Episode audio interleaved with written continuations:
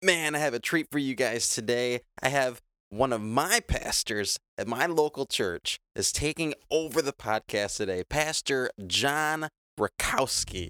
He's a young father, and you're going to love what he has in store for you today. So, without further ado, here is Pastor John.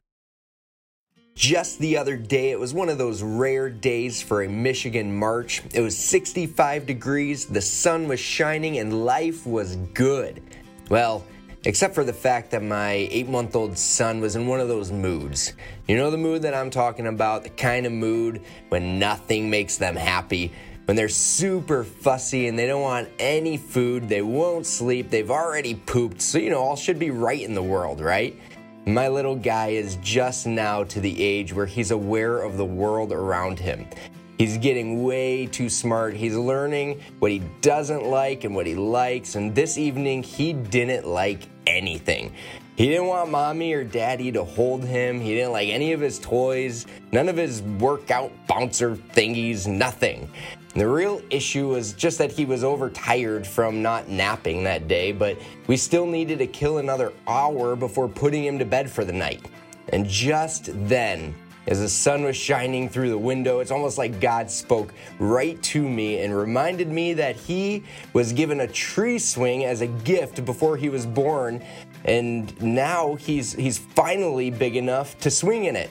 Well, sort of. He kind of tips over, but that's beside the point. And the weather was finally nice enough to go outside. So, man, I got that thing slung up on a tree branch so quickly and ran him out there. And with one little push, man, he just started laughing and smiling and he was having a blast. And it was in that moment as he swung towards me and then away from me and laughing and living up life as a little eight month old boy. I was just reminded that, that this boy, man, he is pure joy. Everything about him is joy. Everything about him is a blessing. And honestly, I really wasn't thinking that about five minutes earlier.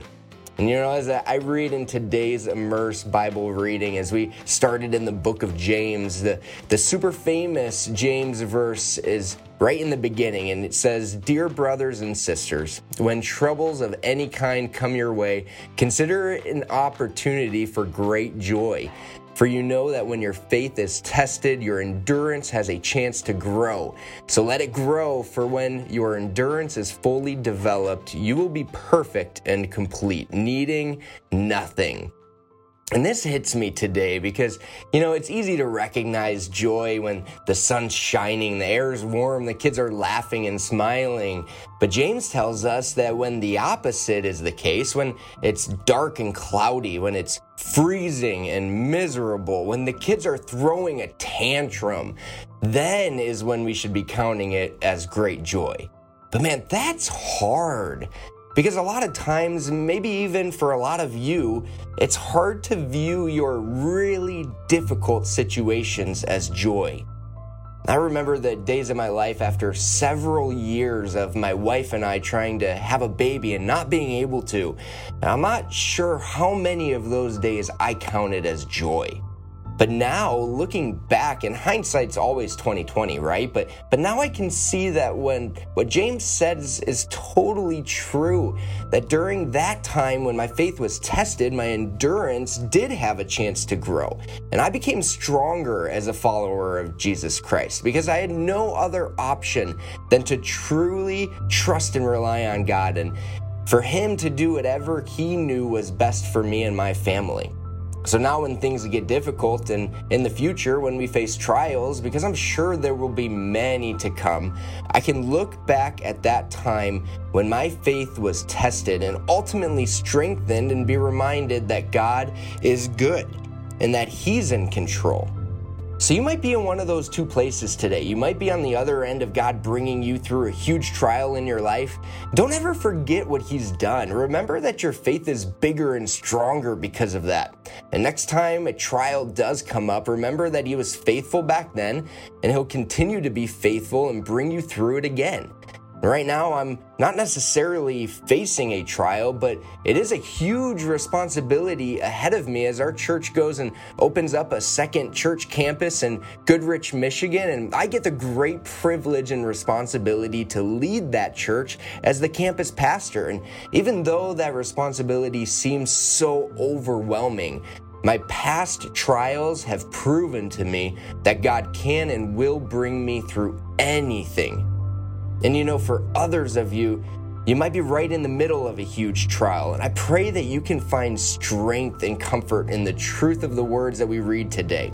Because James is saying that because of the trial you're going through, you will become stronger.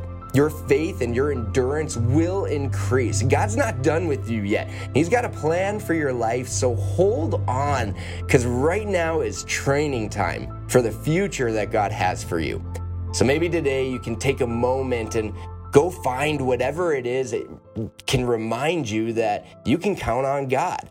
Maybe it's something that reminds you about a trial you faced when God proved that He was faithful. For me, I think I'm gonna go push my son in the tree swing for a little while longer. And before I sign off, I just want to thank Paul, your amazing host of Daily Christian Podcast, for having me on as a guest and being able to share my thoughts about today's Immerse Bible reading. So God bless each of you, and as always, have a great day.